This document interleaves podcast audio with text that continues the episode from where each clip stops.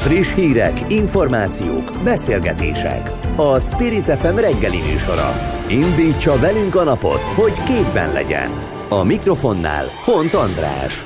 Valóban, jó reggelt kívánok, ha rajtam múlt volna, akkor szebb reggelt kívánnék, de hát sajnos nem rajtam múlik, ennek következtében legalábbis Budapesten esik az eső, de megpróbáljuk legalább a témáinkkal és a vendégeinkkel jobb kedvre deríteni ezt az áprilisi novembert. Spirit FM 92.9 A nagyváros hangja. Termelékenységi mutatókban a Fidesz még a szocikat is alulmúlja, mondja Dúró Dóra. Ami hazánk politikusabb parlamenti felszólalásában kitért a munkavállalók megbecsültségére, azok egészségügyi állapotára és az oktatás helyzetére többek között. Hogy miként lehet hazánk mutatóin javítani, Dúró Dórát kapcsoljuk. Jó reggelt kívánok, arra se gondoltam volna, hogy egyszer magával fogom kezdeni a reggelemet. Jó reggelt kívánok, remélem derűsebb lesz. Én is, bár egyébként a téma, amit felvetett, az korán sem szívderítő, viszont hogyha így végigolvassuk, amit mond munkavállalók megbecsülése, életmódváltás, digitális lemaradás, hát akkor ez olyan, mintha egy progresszív baloldali párt üzeneteit olvashatnánk. Alapvetően a kormány gazdaságpolitikájának a gyenge pontjaira igyekeztem rámutatni, és három olyan területet választottam ki ebben a felszólalásomban, ahol az elmúlt években, és kifejezetten ennek a kormánynak a ténykedése idején történt meg a lemaradásunk. Tehát a termelékenységi szintről ugye nagyon sokat beszélünk az akkumulátorgyárak kapcsán is, nem egy nagy hozzáadott értékű beruházás mondjuk egy akkumulátorgyár, és ez meg is mutatkozik az eddigi gazdaságpolitikában is, mert a termelékenységi szintje Magyarországnak, a magyar gazdaságnak a harmadik legalacsonyabb az Európai Unióban, és ez is kimutatható, hogy 2011-ig még hatan voltak mögöttünk, most pedig már csak ketten, tehát ebben egyértelmű a visszaesés, illetve az oktatás területén számos statisztikát, adatot lehet szintén arra mondani, hogy önmagában az, hogy a GDP arányos ráfordítás 2017 óta csökken folyamatosan, ez is mutatja, hogy ez a kormány nem veszi ezt komolyan. Nem feltétlenül gondolom, hogy ezek baloldali vagy progresszív gondolatok lennének, egyszerűen a józan ész diktálja azt, hogy egyrészt, hogyha a bérszínvonalat szeretnénk felzárkóztatni, akkor tudás alapú gazdaságra van szükség az oktatásba való befektetésre. Másrészt, és ez egy, ez egy nagyon erős szívfájdalom nekem személyesen is, Magyarországon az elkerülhető halálesetekben szinte másodikok vagyunk. Ez alatt azt értjük, hogy kizárólag életmódváltással megelőzhető lenne a haláleseteknek a nagyon nagy része, hiszen Magyarországon a három legfőbb halálok az életmóddal függ össze. De hát ebben mit tud tenni egy politikus? Emberek éljetek máshogyan? Egyrészt tájékoztatási kampányokat lehetne indítani arra vonatkozóan, hogy akár csak minimális testmozgás, mondjuk napi 20 perc séta mennyiben hozzá tudna járulni ahhoz, hogy ezeket a haláleseteket megelőzzük, és erre nagyon kevés figyelmet fordít a kormány, mm, és az összes olyan mutatónk lényegében, ami az életmóddal függ össze, tehát a dohányzás, az alkoholfogyasztás, a mozgásszegény életmód, a táplálkozás, ezekben az elmúlt években szintén rosszabbak a mutatóink. Az is álságos, hogy most a gyermekvédelem nevében és szellemében a kormány bejelentette, hogy az energiaital fogyasztást azt korlátozni igyekszik majd, és megszületett egy olyan javaslat, hogy ezeket csak dohányboltokban lehet majd kapni, de úgy próbálja meg az energiaital energiaitaloktól megvédeni a fiatalokat a kormány, ami egyébként helyes, hiszen ezeknek a túlfogyasztása valóban káros az egészségre, hogy de hát közben az ezt gyártó cégek 18 milliárd forinttal támogatták az elmúlt években az adófizetők pénzéből. Tehát azoknak a szülőknek a gyerekeit akarja megvédeni az energiaitaloktól, akik még az adóforintjából egyébként támogatja az energiaital gyártást a kormány, tehát ez egy farizeus hozzáállás, és ez, ez például Finnországban sikerült egy rendkívül hosszú távú és hatékony stratégiát elfogadni, aminek meg is vannak az eredményei, hiszen még mondjuk Magyarországon, aki saját bevallása szerint soha nem sportol, az 59 százalék, Finnországban ez 10 százalék alatt van, és sokat javultak is az egészségügyi mutatóik. No csak, no csak azt is megérjük, hogy mondjuk adott esetben még a mi hazánk a finn oktatást is az ászlójára tűzi. Oktatás tekintetében óvaintenék attól, hogy egy ország vagy egy modellt próbáljunk meg átvenni. Mindenképpen hasznos, hogyha ismerünk külföldi példákat, vagy külföldi módszereket arra vonatkozóan, hogy mi az, ami hatékony tudott lenni más országokban, bár az utóbbi években hozzáteszem, hogy a finneknél is a különböző nemzetközi mérések már nem mutatnak annyira jó eredményt, mint mondjuk 5 vagy 10 évvel ezelőtt, tehát nekünk egész más problémáink vannak a digitális tudás tekintetében például az Európai Unióban 21. helyen állunk, majd, hogy nem a tök utolsók vagyunk, de ami ennél is rosszabb, hogy a felsőfokú végzettségűek, még a fiatalok körében is, tehát hogyha 25-34 éves korosztályt nézzük, ott 25. helyen állunk, tehát ott tényleg szó szerint majdnem az utolsó helyen és ezek olyan fájó, 21. században olyan fájó mutatók, amiken egyértelmű, hogy változtatnia kellene a, a kormánynak. Egyébként Mégis ne haragudjon, hogy közben vágok, megszakítom. Kifejezetten a digitális felzárkózás tekintetében hogyan is? Mit javasolnak? Hát a, a digitál, erre is kellene a kormány részéről egy stratégia. Az, hogy a 21. században minél, majd, hogy nem minden munkahelyen az ember találkozik ezzel, hogy, hogy a digitális eszközöket használni kellene tudni, vagy uram, bocsán, már használják is a fiatalok, úgyhogy sem a szülők, sem az, az oktatási intézmény, sem senki gyakorlatilag képtelen arra, hogy ellenőrizze, hogy ott mivel találkoznak, mire használják ezeket az eszközöket. Erre egyrészt a szülőknek a bevonására is szükség lenne, másrészt az oktatási intézményekben. Nagyon sok helyen az, ami eh, informatika oktatás eh, címén zajlik, és elnézést és tisztelet a kivételnek, de köszönő viszonyban sincs azzal, amit egyébként maguk a gyerekek eh, az életben már használnak, vagy használni tudnak. De itt nem csak az informatika... Önnek mi a tapasztalata, édesanyag? Négy gyereke van, ugye? Így van. Mi, mi ezzel kapcsolatban a tapasztalata?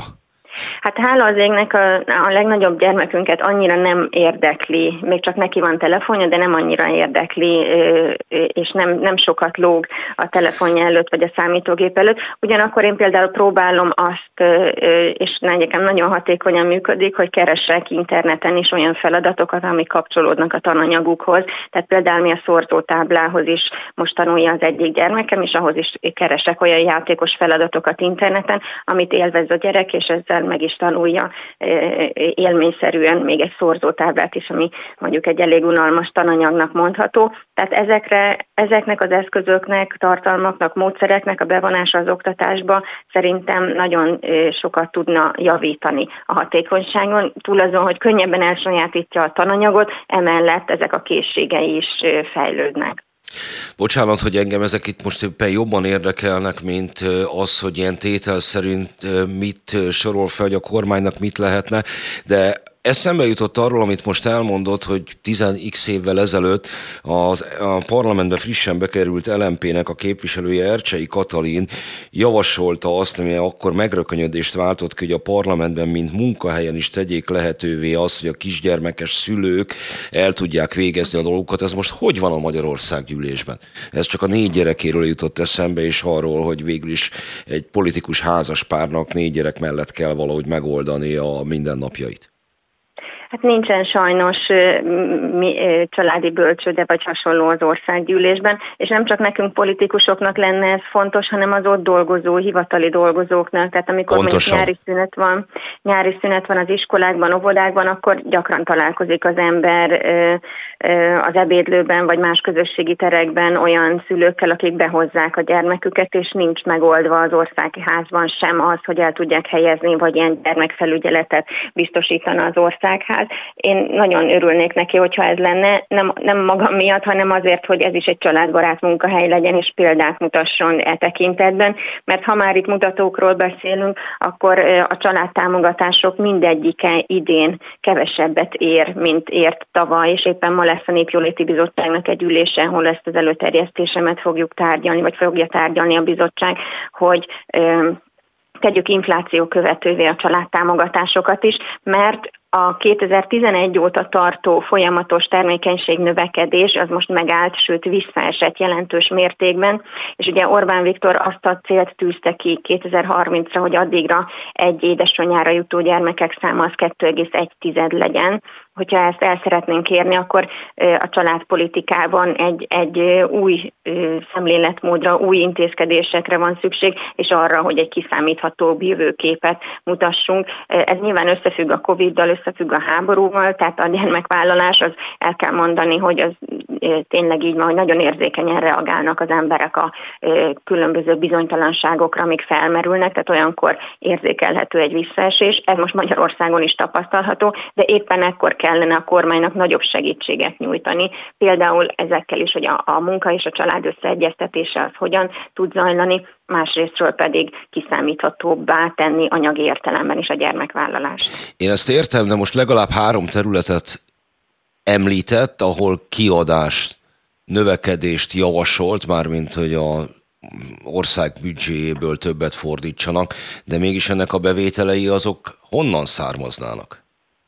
Hát egyrészt a korrupció visszaszorításával azért elég sokat lehetne Magyarországon is ö, ö, spórolni, hogyha ezt a költségvetésben megjelennének azok az összegek, amelyek különböző úton, módon, a különböző területeken kikerülnek. Másrésztről a digitális tech cégeknek a megadóztatása egy olyan állandó veszőparipája a mi hazánk mozgalomnak, amely egy aranybánya lehetne a költségvetésünknek, és korábban sikerült már elérni azt, hogy bár nevetséges összeget, mindössze 3 milliárd forintot, de a Facebook befizetett a magyar költségvetésbe, tehát látszik az, hogy, hogy erre van lehetőség, csak kormányzati akaratra lenne szükség, és akkor ezeknek a tech cégeknek az egyéb káros hatásairól nem is beszélve adatvédelmi vagy a szólásszabadság korlátozására vonatkozó tevékenységükre. Tehát, de ez, ez egy komoly... De ez anyag. már nem a bevételeket érinti, amelyről viszont még fogunk beszélni. Nagyon szépen köszönöm Duró Dórának, hogy itt volt velünk, csak nekünk folytatni kell tovább az adásunkat, megyünk tovább. Köszönöm Szép reggelt kívánok a négy gyereknek is. Köszönjük szépen. Spirit FM 92.9 a nagyváros hangja. Elindult Donát Anna új egyesülete, a Holnap Magyarországa Egyesület. A pártot a civilek és a pártok szövetségének erősítésére hozták létre, és már megtartották első hivatalos eseményüket. Ennek kapcsán kérdezzük Ilyes Mártont, a Momentum elnökségi tagját a részletekről. Hát akkor kérdezem és Mártont, a Momentum elnökségi tagját a részletekről, már csak azért is, mert én végigolvastam a tudósításokat, és olyan sok konkrétumot nem sikerült kihüvelyeznem az eseményben elhangzottakból. Jó reggelt kívánok! Jó reggelt kívánok én is a hallgatóknak! Hallotta előbb Duródórával folytatott beszélgetésemet, vagy annak legalábbis a végét? Csak a legvégét hallottam. Úgy kezdtem vele a beszélgetést, hogy most ő javasolt, ez olyan, mintha egy baloldali progresszív pártnak a programpontjait hallgatnám, a digitális felzárkóztatástól kezdve a munkavállalók megbecsülésén át, az oktatásba fordítandó nagyobb ö, költségvetési részen át, ö, semmi olyasmit, ami a mi hazánkra jellemző lenne, vagy lehetett volna, nem hallottam tőle, ehhez mit szól? Miben, miben különbözik ez a Holnap Magyarországa Egyesület által most meghirdetett programpontoktól? Hát a Holnap Magyarország Egyesület egy nagyon részletes és teljes körű programot tett le az asztalra, ez a Holnap Magyarország a terv, amely azonban nincs kész abból a szempontból, hogy egy vitaindítónak szántuk ezt, amit közel ezer szakmai műhely, vagy akár magánszemély véleményezett, rengeteg javaslatot kaptunk ezekhez a programpontokhoz. Kitér a legnagyobb szektorokra, a legégetőbb kérdésekre ez a terv. Most az első eseményünk az a gazdaságpolitikával foglalkozott, és hát itt a főállításunk az, hogy van ugyan most Magyarországon egy egyensúlyi probléma, Surányi György nagyon sokat beszélt erről, hogy nem egyensúlyi pályán van a magyar gazdaság jelenleg. De azt gondoljuk, Tehát megszorításokra milyen... van szükség? Hát Surányi György eh, eh, ezt mondta, igen. Eh, én azt gondolom, hogy itt egy mélyebb probléma van, egy olyan strukturális válság, amelyik egy csapda helyzetbe viszi a magyar gazdaságot és a magyar társadalmat is bizonyos szempontból.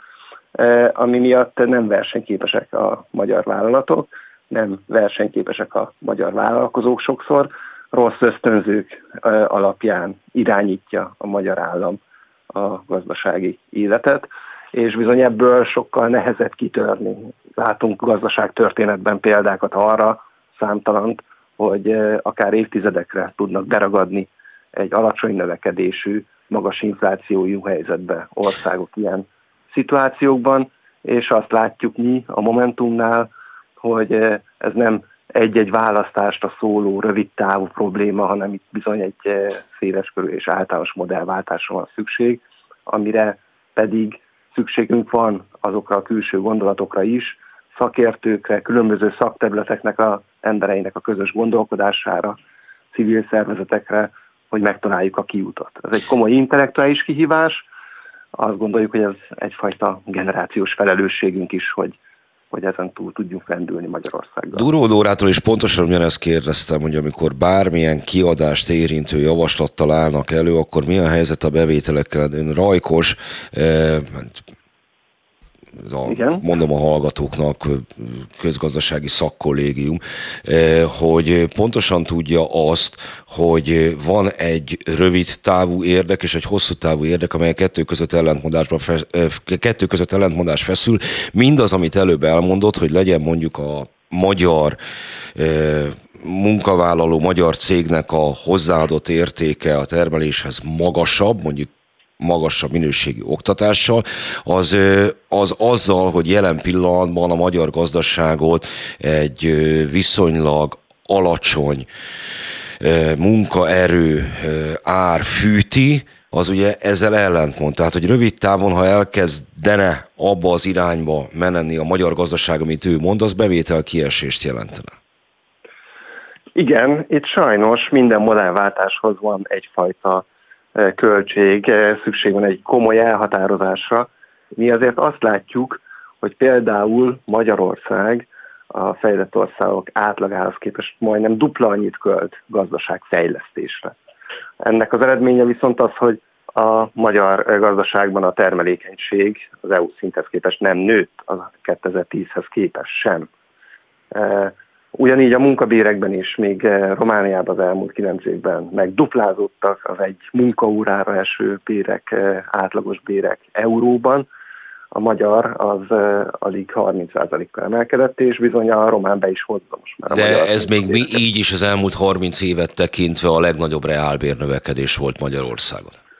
Így van, egy történelmileg mondható évtized volt ez abban a tekintetben, hogy soha ilyen jó külső környezet nem volt a magyar gazdaságban.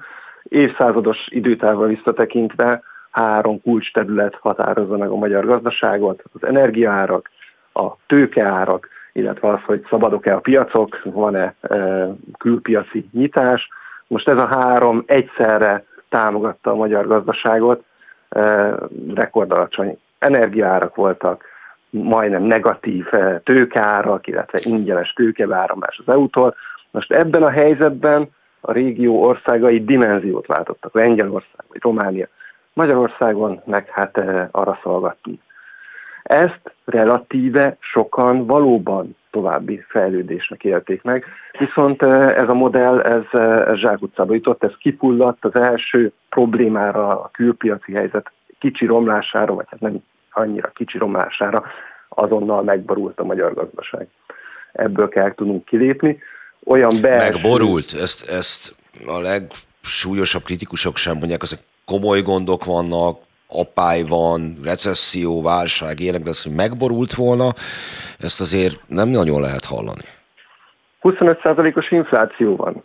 Azért ez olyan szintű gazdasági problémákat sugal, amik, amik azért erős szavakat igényelnek. Teljesen fenntarthatatlan pályán van a magyar költségvetés, negatív külkereskedelmi egyenlegünk van. Igen, a magyar modell megborult, ezt el lehet fedni ideig, óráig, de sajnos azért ennek a halogatásnak, a, a problémákkal szembenézés halogatásának az a problémája, hogy növeli az árát aztán a későbbi szembenézésnek. Azt mondja meg még, ez nem szorosan a témájához kapcsolódik az önök eseménynek, hogy mi egy politikai pártnak mi szüksége van egy egyesületre? Hát azt mondtam ugye, hogy egy ilyen csapda helyzetből komoly intellektuális kihívása az, hogy merre, hogyan tudunk kilépni. És például én ebben nem értek egyet Sorány Györgyel, hogy ez nem egy egyszerű ciklikus válság, amikor valamilyen megszorítás jelenti a megoldást. Itt teljesen új modellekre, teljesen új ötletekre van szükség, és, és ebben pedig ki kell nyitni a társadalmi gondolkodásnak a teret. Ma Magyarországon van egy kicsit tudatosan is előállított helyzet, ahol sokan próbálnak minél inkább távolságot tartani a politikai pártoktól. Ez igen, ez érthető. Ugyanakkor azt is látni kell, hogy ez egy nagyon káros folyamat abból a szempontból, hogy a politikai szféra és a egyéb szakterületek közötti távolságot növeli, miközben közös megoldásokat kell tudnunk találni. Ezért hoztuk létre a Holnap Magyarország Egyesületet, hogy ennek legyen egyfajta platformja, itt tudjanak találkozni nem közvetlen politikával foglalkozó emberek, nem közvetlenül politikai kérdéseken gondolkodunk, de természetesen mindennek van politikai következménye. Tehát mi tanulni akarunk, mi meg akarjuk hallgatni másoknak a véleményeit, együtt akarunk dolgozni hosszabb távú célokért és hosszabb távú modellek kitalálásáért. Köszönöm szépen, ennyi fért most bele. Mi megyünk tovább a műsorral, I. és Márton a Momentum elnökségi tagját hallották. Köszönöm szépen, szép napot mindenkinek. Friss hírek, információk, beszélgetések. A Spirit FM reggeli műsora. Indítsa velünk a napot, hogy képben legyen. A műsorvezető Hont András.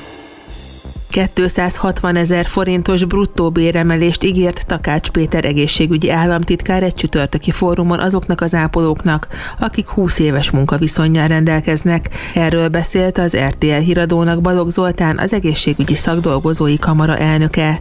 Miként vélekedik erről a szakma? Sós Adrianna, a Független Egészségügyi Szakszervezet elnöke a vendégünk. Jó reggelt kívánok! Ez azért jó hír elsőre, nem? Igen, jó reggelt kívánok mindenkinek. Jó hír, de a pontos számok azok még nem ismertek, mert csak annyit tudunk, hogy az idei évre hogy elkülönítettek közel 50 milliárd forintot arra, hogy a szakdolgozók kapjanak béremelést, illetve a műszaki gazdasági területen dolgozókat is érinteni ez, illetve a jövő évre arra van döntés, hogy el kell érni az orvosi átlagbérek 37%-át egy szakdolgozó bérének.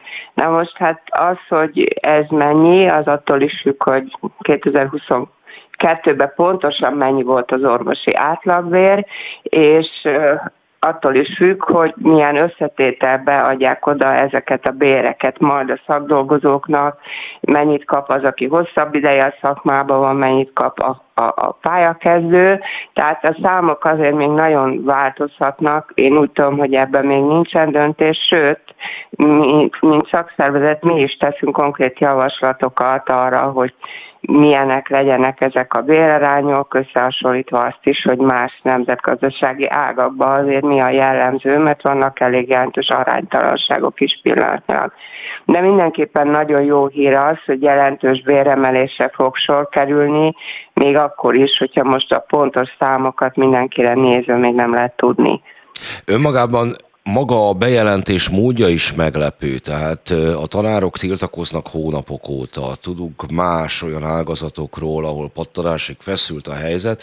Ehhez képest nem nagyon lehetett a hírekben most az ápolókról, szakápolókról és az ő bér igényeikről olvasni. Kifejezetten a kormány részéről jött egy ilyen nem tudom mennyire megalapozott bejelentés.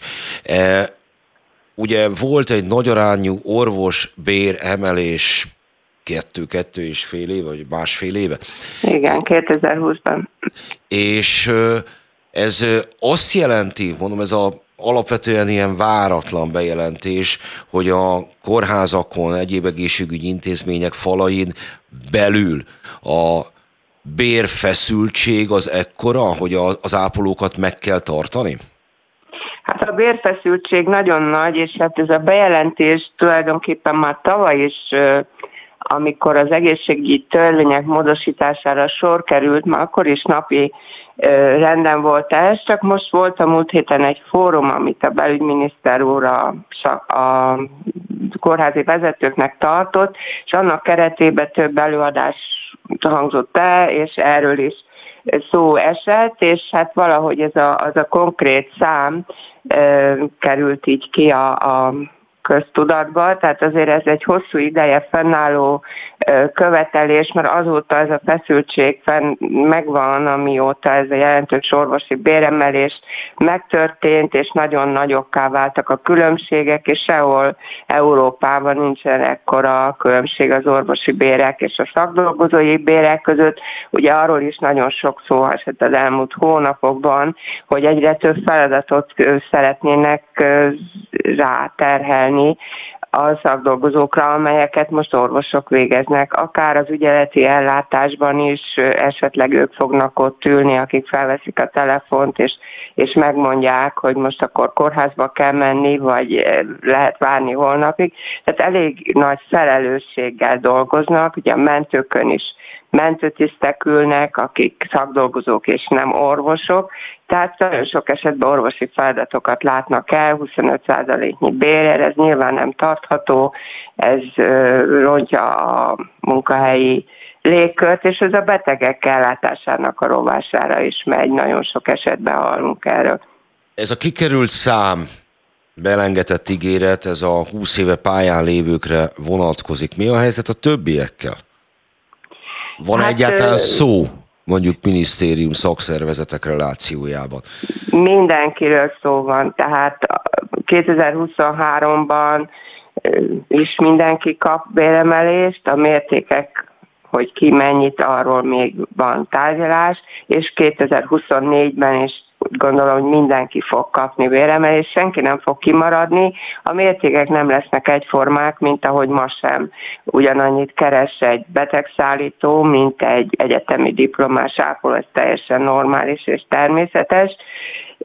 Én úgy gondolom, hogy átlagosan a mostani 390 ezer forintos bérről átlag 560 ezer forintra emelkedhet ez a, a bér, ha figyelembe veszük statisztika alapján, hogy mennyi most az átlagbér a szakdolgozóknál, mert mennyi az orvosoknál, és van, aki... Meg mennyi ugye általában az átlagbér, ez ugye magasabb jóval, mint a magyar átlagbér?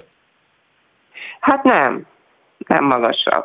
Mert? Az nem magasabb, mert a maga, ma, magyar átlagkereset 500 ezer forint fölött van ma már Magyarországon, és azért itt a, az egészségügyi ellátórendszerben nagyon sok a túlmunka, tehát a keresetük néha azért magasabb, mert nagyon sok a, a többletmunka, és ebből adódó pótlék, hiszen a rendkívüli munka egy órájú összeg azért általában magas, de a, maga, a magyar átlagbér is ö, inkább egy kicsit el fölött van. Tehát azt mondhatom nagyjából, hogy az átlagos szinten keresnek, az átlagosnál sokkal nagyobb lelki, fizikai, mentális terhelés mellett, nagyon sok túlórával, nagyobb kockázatoknak kitéve, tehát indokot lenne, hogy sokkal magasabb legyen, de nem magasabb. 515 ezer forintot mért a KSH átlagbérre, Keresett. és azért ezt, ezt azért jól megszámolták, hogy ennyit hozzanak ki. Nekem azért erős a gyanúm, hogy a, a valóságban ezt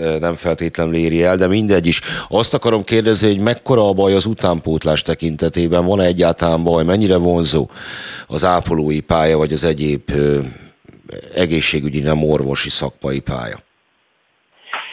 Hát a világon mindenhol probléma van az ápolói utánpótlással, mivel egyre több olyan terület van, amit a fiatalok jobban szeretnek, ahol kötetlenebb a munkaidő, akár homofizban lehet dolgozni, kevésbé megterhelő, nincsen hétvégi műszak, nem kell folyamatosan készenlétbe lenni, és emiatt is azért ezeket a szakmákat sokkal jobban meg kell fizetni ahhoz, hogy a fiatalok ide menjenek dolgozni. Ugye több mint 80% nő, ahol a családdal is sokkal nehezebb összeegyeztetni egy ilyen munkarendet, ahol a hét minden napja munkanapnak minősül, tehát itt ezt ellentételezni kell. Nagyok a kockázatok, nagy a fizikai terhelés, tudjuk, hogy mentálisan is nagyon megterhelő lehet kimenni a mentőkkel egy balesethez, vagy az intenzív osztályon dolgozni, ahol minden harmadik ember sajnos meghal, hiszen az intenzívre már nagyon súlyos állapotú betegek kerülnek, és a szakmán belül is ugye emiatt elég nagyok a különbségek, amit valahol szintén majd valahogy a bérekkel kifejezésre kell juttatni. Tehát nagyon, nagyon igyekezni kell az utánpótlást biztosítani lehessen. Ennek formája az, hogy a fiataloknak is kicsit magasabb induló bért tudjunk ajánlani, mint amennyi mondjuk egy olyan munkaterületen van, ahol ennél sokkal kedvező feltételek között lehet dolgozni. Egy dolgot áruljon még el röviden, mert az egyik fő probléma a magyar munka világában az, hogy meglehetősen alacsony a munkavállalói érdekérvényesítési erő, hogy az önök szakszervezete az körülbelül mekkora részét fedi le a szférában dolgozóknak? Hát én ezt nem csak létszám alapján tudnám mondani, hiszen általában a szakszervezetekbe való belépési hajlandóság ebben az ágazatban azért is alacsony, mert sokan félnek, megfélemlítettek a munkaadók oldaláról, és van, ahol ezt abszolút nem nézik jó szemmel, de azt nézem, hogy nálunk a mi hivatalos oldalainkat több mint 20 ezer munkavállaló folyamatosan figyelés, sok kapcsolatban is vagyunk, jogi tanácsadás és egyéb formában. Azt mondhatom, hogy a szakszervezetnek azért elég nagy a befolyása az itt dolgozókra, és van, amikor ez a szám az 50 ezeret is eléri, és hát ezt azért jobb ö,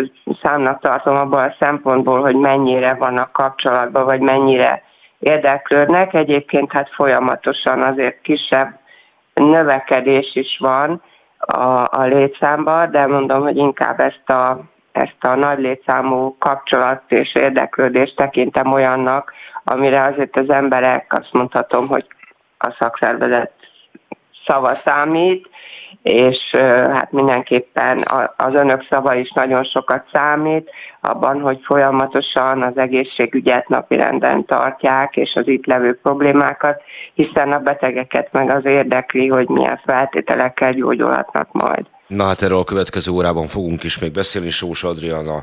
Köszönöm szépen, hogy itt volt velünk. Én köszönöm a lehetőséget.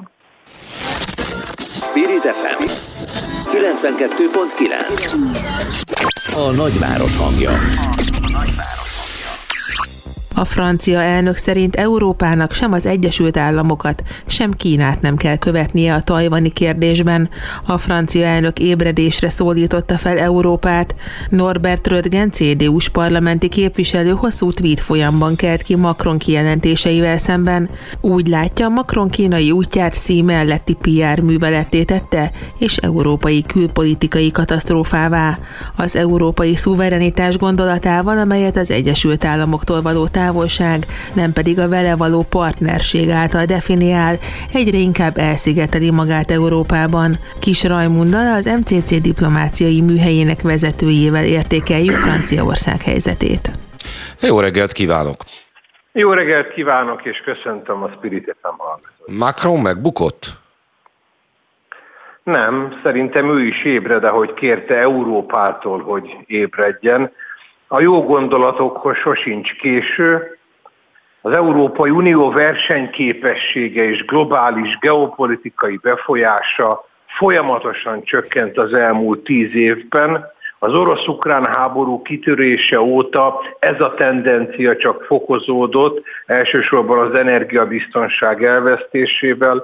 Azt gondolom, hogy a francia elnök bár egy föderális, liberális, szövetségi, európai rendszerben gondolkozik, ami nem feltétlen ö, helyes, de az biztos, hogy nagyon helyes, hogy egy autonóm, független Európai Unióban gondolkozik, mint nagy francia elődei, ami szerintem nekünk magyaroknak nagyon fontos és előremutató. Lehet, hogy abban gondolkodik, de mennyi realitása van ennek? Még akkor is, hogyha Franciaország a területileg legnagyobb állama az uniónak. Ettől még ugye francia elnök önmagában az unió nevében, meg az uniós tagállamok nevében nem tud megnyilvánulni. Ez így van, és érezhető egy óriási német ellenállás.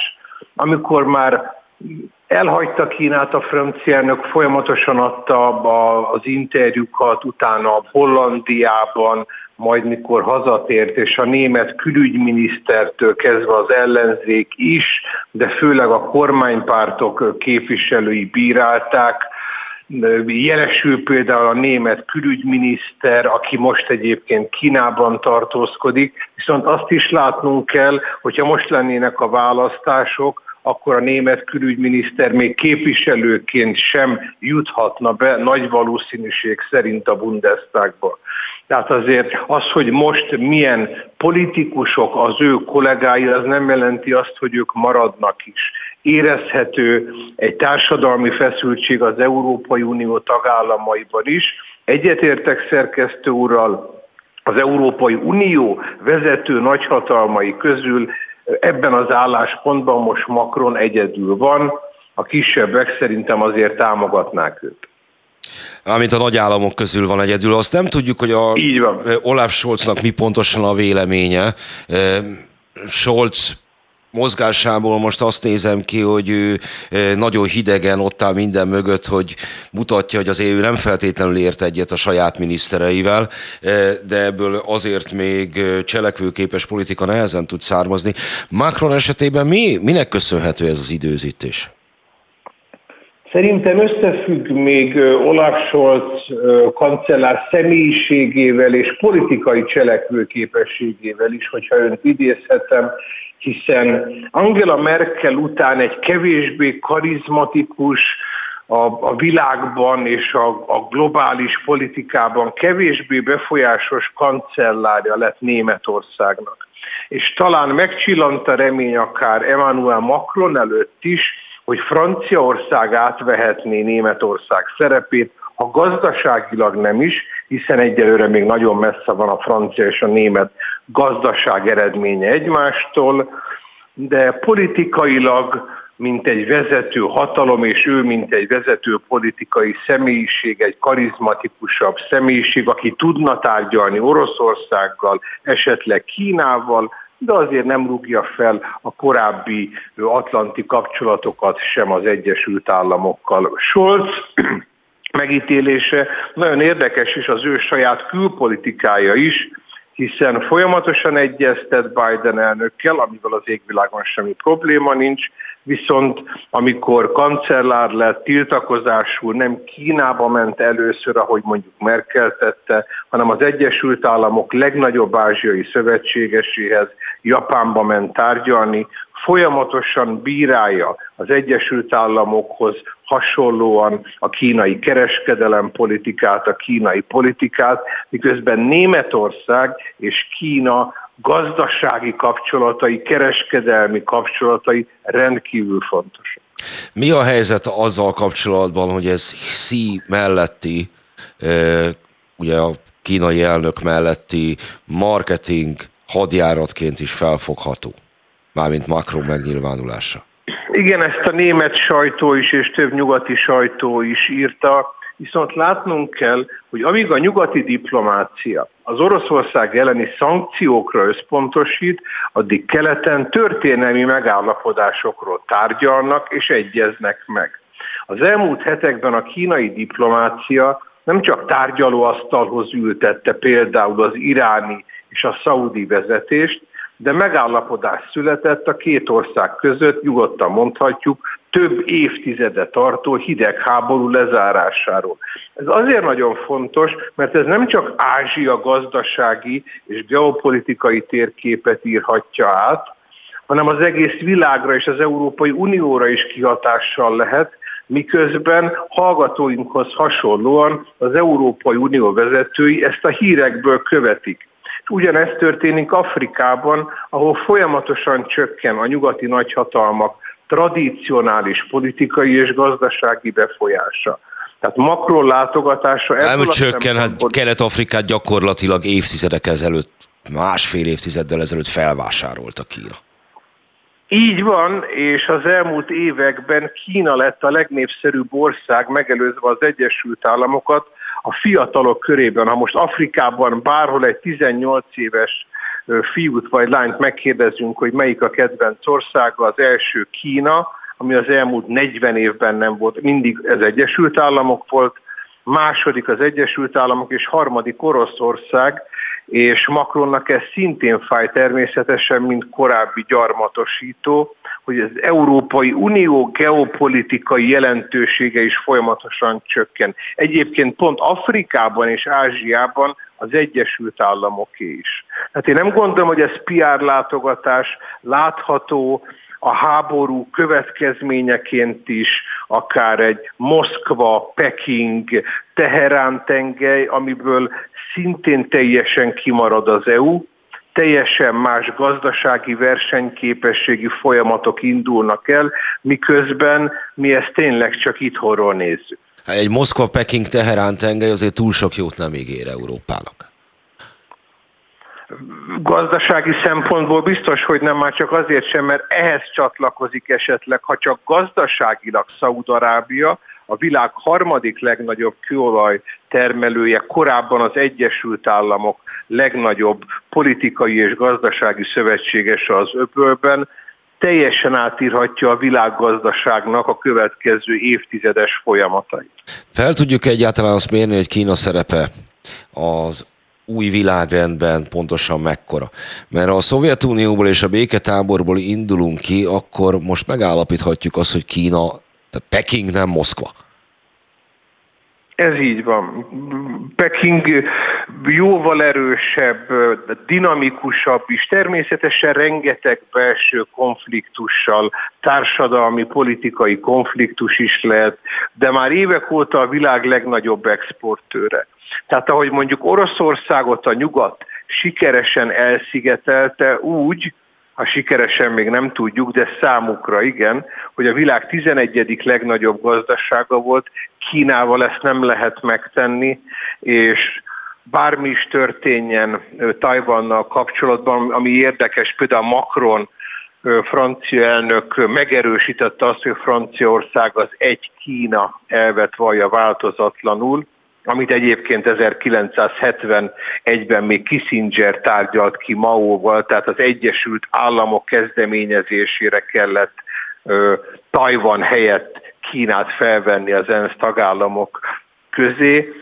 Tehát ez érezhetően Kína az elmúlt egy évben kevésbé volt domináns, a háború volt elsősorban a hírek központjában, de az idei évtől érezhetően a kínai diplomácia, gazdaságdiplomácia és a geopolitika is folyamatosan erősödik, Latin Amerikában is, az öbölben is, de ugyanúgy az Európai Unió országaiban is. Kis Rajmundnak köszönöm szépen, hogy itt volt velünk, mi pedig megyünk tovább, promók jönnek, aztán köszönöm pedig hírek, és aztán ráfordulunk a következő órára. Viszont hallásra! Friss hírek, információk, beszélgetések. A Spirit FM reggeli műsora. Indítsa velünk a napot, hogy képben legyen. A mikrofonnál Hont András. Továbbra is jó reggelt, valamennyivel derűsebb már, mint egy órával ezelőtt volt, legalábbis itt Kőbányán az eső elállt. Remélhetőleg az összes többi területén a városnak is lassan felszárad az a csapadék, amely lehullott, mi pedig folytatjuk tovább a műsorunkat, mégpedig propagandával. Spirit FM, ahol mindenki szóhoz jut. Az orosz-ukrán háború kapcsán rendszeresen felmerül, hogy hazánkban tapasztalható-e az orosz propaganda. Az ellenzéki politikusok és a kommentelők között is rendszeres a kritika, hogy hazánkban orosz propaganda történik. Deák Dánielt, a 21. század intézet vezető elemzőjét kérdezzük, ő miként vélekedik a propaganda kérdéséről, ahogy arról is, hogyan értékelhető Brazília álláspontja Amerika szerepvállalásáról a háború tekintetében. No hát akkor jó reggelt, szerbusz. Hát ha propaganda ügyében valaki illetékes, akkor az te vagy. Jó reggelt kívánok, ez már jó indítás. Hát rossz indítással mégse kezdhetek egy beszélgetést, de nem, nem érzed magadat illetékesnek propaganda ügyileg? Hát ugye eleve a propaganda szó szerintem egy negatív jelző és politikai ellenfelek mind a két oldalról alkalmazzák egymással szemben. Én politikai aktivistaként definiálom magamat, aki politikai kommunikációt végez, aki szimpatizál velem, az nem propagandistáz, aki meg nem szimpatizál velem, az propagandistáz, tehát nagyjából ez az a kettő, amit el tudok ezzel kapcsolatosan mondani, de természetesen maga a propaganda, mint fogalmaz létezik, a politikatudományban is létezik, és az emberekkel már évre, évezredek óta együtt él. Tehát mert az emberi társadalom létezik, azóta ez a fogalom, vagy ennek a leírása az létezik. Hámén létvén latin szó, és az ókori Rómában is volt jelentése, viszont ne Rómáról beszéljünk, hanem Moszkváról. Ugye a felvetés az úgy hangzik, hogy orosz propaganda ömlik a kormány médiából. Mi ezzel a helyzet? Ez szerintem nincsen így, tehát hogyha megnézzük a magyar médiát, és ha megnézzük azt, hogy milyen tudósítások jelennek meg az orosz-ukrán háborúról, akkor én azt mondanám, hogy ez egy sokszínű, tehát itt az amerikai, ukrán, orosz, nem tudom milyen állásponton keresztül minden megjelenik, és egyébként meglehetősen diversifikáltak ezek a vélemények, ezek az álláspontok. Ami érződik az az, hogy az orosz párti kommentelők, vagy az orosz párti Facebook oldalak, azok kifejezetten erősek voltak az utóbbi időszakban a közösségi médiában, de ez nem azért van, mert olyan nagy számban vannak, hanem azért, mert rendkívül aktívak. Tehát ugye látjuk a felmérésekben is, hogy a Putyinnak az utasítottsága az 80% feletti, a magyar lakosság egyáltalán nem szurkol Oroszországnak ebben a háborúban, tehát nem lehet azt mondani, hogy a magyar társadalom az orosz párti vagy Putyin párti lenne, és egyértelműen az orosz álláspontot osztaná, nem sokkal inkább az az álláspontjuk a magyarok többségének, hogy egyik fél sem jöhet ki ebből a háborúból nyertesen, és nagyon érdekes, hogy az azonnali tűzszünet és béketárgyalás kérdése az 90% fölötti támogatottságnak örvend, sőt a nézőpont készített pár hónappal ezelőtt egy felmérést, amiben 70% körül volt azoknak az aránya, akik azt mondják, hogy akár területi veszteségek árán is azonnali tűzszünet és béketárgyalás kell, tehát elég egyértelmű, elég erős ez a magyar társadalomnak az álláspontja, de ez nem orosz párti álláspont egyáltalán. Oké, én ezt értem, de a propagandának már csak az a természet, hogy a ráolvasás működik. Ha valamiről állítok valamit, és azt kellően súlykolom, és ráadásul nincsen ellenhatás, akkor ez tényként rögzül a fejekben. Ehhez képest, hát ha a közösségi médiát, meg az orosz párti oldalakat emlegetted, akkor azért nektek megvan a lehetőségetek a közösségi médiában ez ellen tenni. Ennek ellenére a Megafon, meg az összes többi közösségi médiában jelentős erővel jelenlévő kormányt támogató fórum, az dollár baloldalozik, és egyáltalán nem foglalkozik az egyébként ezek szerint, az általad elmondottak szerint a kormány álláspontjának nem megfelelő orosz propaganda oldalakkal. Eleve ugye volt egy orosz párti Facebook oldal, a számok és tények. Velük nem volt érdemes foglalkozni, mert maguktól is megszűntek. Tehát itt kicsit azt érzem, mint mi az antiszemitizmus, rasszizmus ügyében volt jellemző Magyarországon 2010 előtt. Tehát emlékszem rá, amikor az SDS még az utolsó pillanataiban olyan plakátokat tett ki, ahol ugye a magyar gárda, meg nem tudom milyen színű ilyen logókat tett ki, meg hogy rasszizmus, antiszemitizmus tombol Magyarországon, tehát felhívta a figyelmet erre a jelenségre, a jobbikot egyértelműen felemelte, és akkor gyakorlatilag terepet adott annak a politikai álláspontnak, ami neki nem tetszik. Tehát, Ezért elég meg... messze jutottunk az orosz propaganda oldalaktól. Értékelem azt, hogy egy lépésben eljutottál az SZDSZ-ig, de 2023-ban az SZDSZ megállítani nem egy olyan nagy etvász. Csak ez egy nagyon jó példa volt, mert 2010 után meg mi volt, nem beszéltek erről a dologról a kormányzati szereplők, nem emelték ezt a témát, ezt az ügyet, és azóta sokkal kisebb egyébként az ilyen negatív jelenség a magyar társadalomban. Én ugyanezt tartom itt az orosz propaganda kapcsán, tehát hogy elkezdünk beszélni arról, hogy ez létezik, jelen van, fontosan ezt beemeljük a politikai napirendre, akkor esetleg olyan embereket is abba az irányba terelünk, azok számára is megmutatjuk, akik például ezzel nem találkoznak a közösségi médiában. Én, nem ne haragudj, én ezzel vitatkoznék. Azt gondolom, hogy kifejezetten antiszemitizmus ügyében, és a jobb oldal és az antiszemitizmus kapcsolata ügyében valóságnak volt nagyobb szerepe, és nem annak, hogy ki beszél róla, és ki nem. Hanem effektíve arra gondolok, hogy főleg amikor éppen Netanyahu van Izraelben, a kormányfői székben, akkor mindenki által jó láthatóan kitüntetettem baráti kapcsolat van a magyar kormány és az izraeli kormány között. Ennek nyilvánvalóan a kormány hívek körében van valamiféle hatása. Nem is a kormányhívekről beszéltem, kifejezetten a jobbik jelenség. Tehát a jobbiknak az hogy is mondjam, a mérséget irányba történő terelésében jelentős szerepet vállalt az, hogy nem említettük őket veszélyként. És itt az orosz propaganda kapcsán szerintem az a megfelelő eszköz, és a megafonnál is ezt követjük, hogy mi azt az álláspontot hangsúlyozzuk, emeljük ki gyakorlatilag minden héten, ami szerintünk a magyar álláspont, ez pedig egyértelműen a béke és biztonság és annak a különféle alágai üzenetei, amelyeket szerintem meg kell fogalmazni, és úgy tűnik minden felmérés azt mutatja, hogy ez az álláspont nem csak a, nem tudom, a propagandának vagy a politikai kommunikációnak a hatása, hogy ez egy többségi álláspont a magyar társadalomban. Én emlékszem még a háború kitörésének a pillanatára, akkor láttam a friss felméréseket, és akkor is abban azt láttam, hogy már a háború kirobbanása előtti időszakban is a magyar társadalom túlnyomó többségének ez volt az álláspontja, már akkor egyébként a szankciókkal szemben ellenérzéseket táplált a magyar társadalom, már akkor egyébként a háborúból való kimaradást hangsúlyozta a magyar társadalom, és gyakorlatilag annyi történt, hogy a kormányzati kommunikáció, a jobb oldal a magyar társadalomnak a többségének az álláspontját felkarolta, és azt hangoztatta a nyilvános kommunikációban. Na jó van, de az amerikai Egyesült Államok követsége mégiscsak úgy érezte, hogy valamilyen módon be kell szállni a magyar propaganda területre, eh, hiszen a saját álláspontját azt óriás plakátokon keresztül próbálja a közvélemény tudomására hozni. Eh, mi szükség van erre, hogyha az állításod szerint nincsen kormányzati orosz propaganda, vagy legalábbis mérsékelt.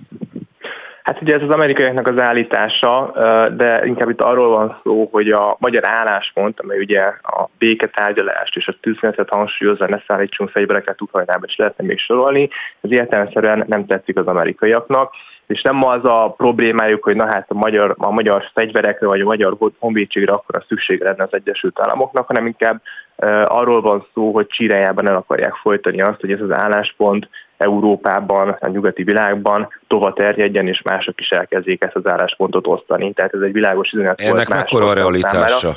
Miért, miért, nagy, tehát ugye, miért tűnik a magyar kormány magányosnak az álláspontjával? Azért tűnik magányosnak a háború kapcsán képviselt álláspontjával, mert ugye vannak olyan országok, akik egyértelműen orosz ellenesek, ugye hagyományosan a lengyelek is lehetne még sorolni, de vannak olyan országok, amelyek egyébként a színfalak mögött osztják a magyar álláspontot, utalok ki például Ausztriára, de nyilvánosságban nem nagyon merik ezt kommunikálni, és amikor uniós viták vannak, vagy uniós szavazások vannak, akkor mindig beadják a derekukat, és mennek a... Ahogy a Magyarország is de azért Magyarország nagyon sok kivételt elért az elmúlt időszakban, és próbálja mindig keresni azokat a szövetségeseket, akikkel együtt lehetne működni bizonyos szankciókkal szemben. A nukleáris szankcióknál például Franciaországgal lehetett együtt működni, és hogyha már Franciaországot hozom példaként, hát Emmanuel Macron is ugye arról kezdett beszélni az elmúlt napokban, hogy Európának nem szabad bazalusként viselkedni, Amerikától függetlennek kell lenni, európai függetlenség kell, ja, majd kapnak ők is politika kell. Tehát ezt akarom mondani, hogy, hogy az a problémájuk az amerikaiaknak, hogyha ez a típusú szuverenista európai függetlenség álláspont erősödik Európában, az értelmeszerűen az amerikai érdekekkel szembe megy, ezért csirájában igyekeznek ezt elnyomni. Nem meglepő, hogy hirtelen a Macronnak a több milliós órája téma lett a nemzetközi sajtóban, az amerikai sajtóban, miközben már évek óta ez az órája van. Szerinted ez ilyen módon működik? Hogy mond, hát valamit Kínában, és akkor az óráját kezdik el nézni? A szofpolitikának nagyon sok ága van, és annak az egyik fontos eleme a média. Tehát a média pillanatok alatt egy liberális, nyitott francia államfőből tud egy elnyomó diktátornak a képét felfesteni, tehát ez megmutatkozott az elmúlt időszakban Magyarországgal szemben is, tehát hogyha megnézzük azt a nemzetközi sajtóban, hogyan van felfestve Magyarország, akkor itt már szerintem a nyugati társadalomnak egy jelentős részében az az elképzelés, hogy itt már az utcára sem lehet kimenni tiltakozni, mert azonnal elviszik az embert, miközben látjuk, hogy nem ez a valóság.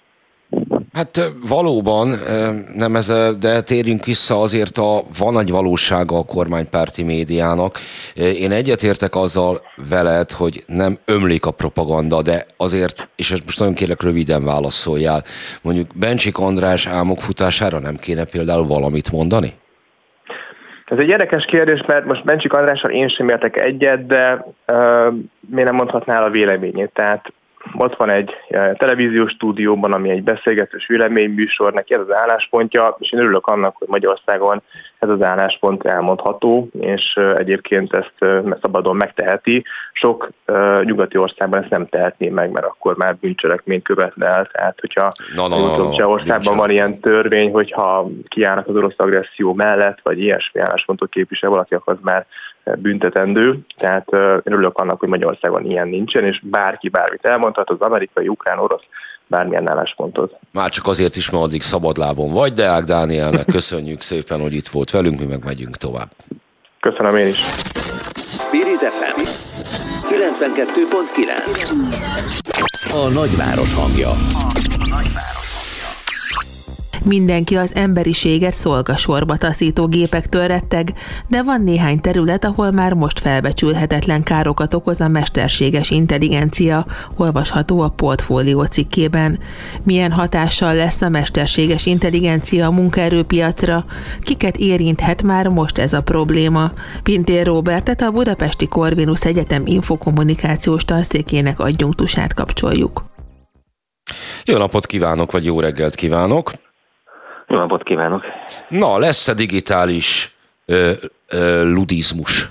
Lesznek-e géprombolók a világhálón? Hát lehetnek persze, erre a kérdésre te folyton módon lehet válaszolni, már mint a mesterséges intelligencia kívásaira, és kiki kényekedve és kiszolgáltatottságának mértékének megfelelő válaszokat fogadni, tehát biztos, hogy vannak, akik tiltakoznak, és digitális luditák ként fognak üzemelni az elkövetkező időszakban. Mekkora ez a veszély? Valós, avagy rémkép? Hát szerintem mind a kettő egyszerre igaz. Én azt gondolom, hogy alapvetően nem úgy jönnek azért a gépek elértünk, vagy nem úgy szüntetik meg az állásunkat, hogy azt nagyon sokan elképzelik, hogy hogy az egyik pillanatról a másikra mondjuk megszűnik az újságíróknak, vagy a, vagy a copywritereknek, a, a, az ügynökségi szövegíróknak a munkája, mi most ezt a két szakmát vizsgáljuk egyébként a Karunc Egyetemen hanem sokkal inkább úgy, hogy komplett iparágakat, üzleti modelleket tesznek hatékonyabbá, másképp működővé, és így alakulnak át. Mondok egy konkrét példát, én korábban piackutatóként dolgoztam, felértékelődnek az adatok, viszont ezeket az adatokat már nem úgy vesszük föl, hogy megkérdezünk embereket sok esetben, hanem mérjük ezeket a dolgokat, a tranzakciókat, stb. Tehát kevesebb piackutatóra van szükség, így én is ott hagytam ezt a szakmát.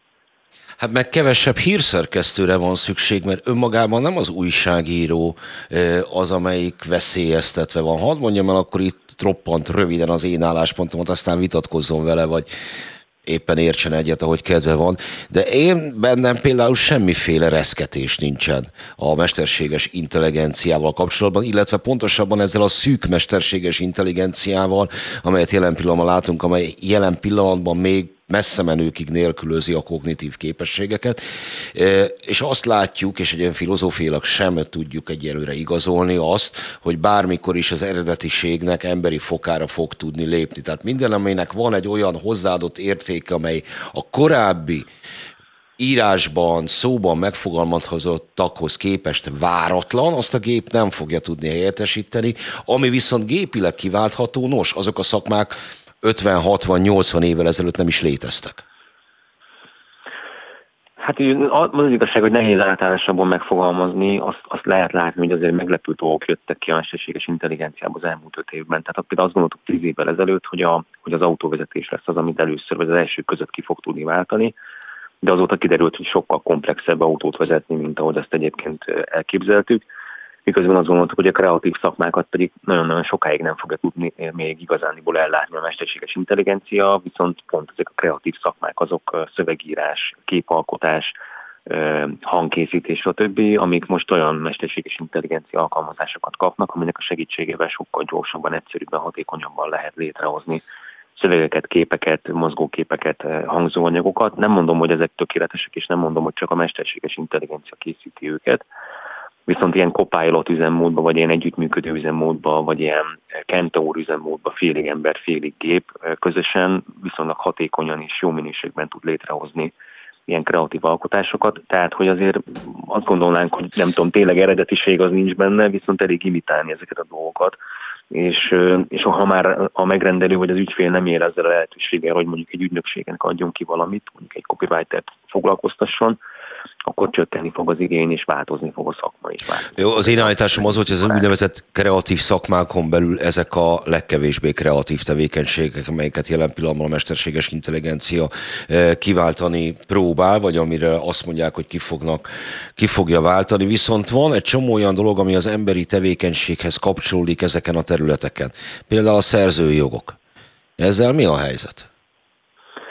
Hú, ez egy nagyon izgalmas kérdés, egy kicsit olyan darásfészek egyelőre ez az egész. Ugye több probléma is van vele, az egyik az, hogy ezek az úgynevezett nagy nyelvi modellek, amikben ezek a rendszerek működnek, például a ChatGPT, vagy a Google Bard, vagy más megoldások, ezek gyakorlatilag hát rá, rászabadítják ezeket az internetre, iszonyatos mennyiségű szöveg, amin, amin betanítják őket, és ugye hát senki nem járult úgy, úgy érdemben hozzához, hogy az ő szövegét mondjuk így ilyesmikre használják. Tehát van itt egy ilyen, egy ilyen szűk keresztmetszet, vagy van egy ilyen probléma.